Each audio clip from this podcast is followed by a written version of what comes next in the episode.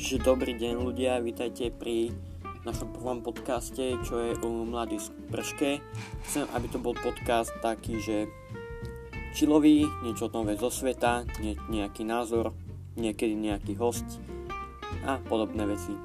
Čiže ideme na prvú vec, čo sa stala momentálne. Bolo to 14. januára, kedy skončila podpora na Windows 7.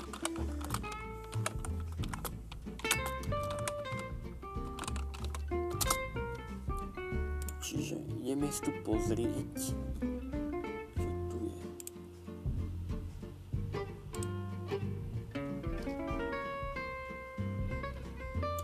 Spoločnosť Microsoft prijala zväzok poskytnúť 10 rokov technickú licenciu pre Windows 7. Pri jeho uvedení, uvedení 20.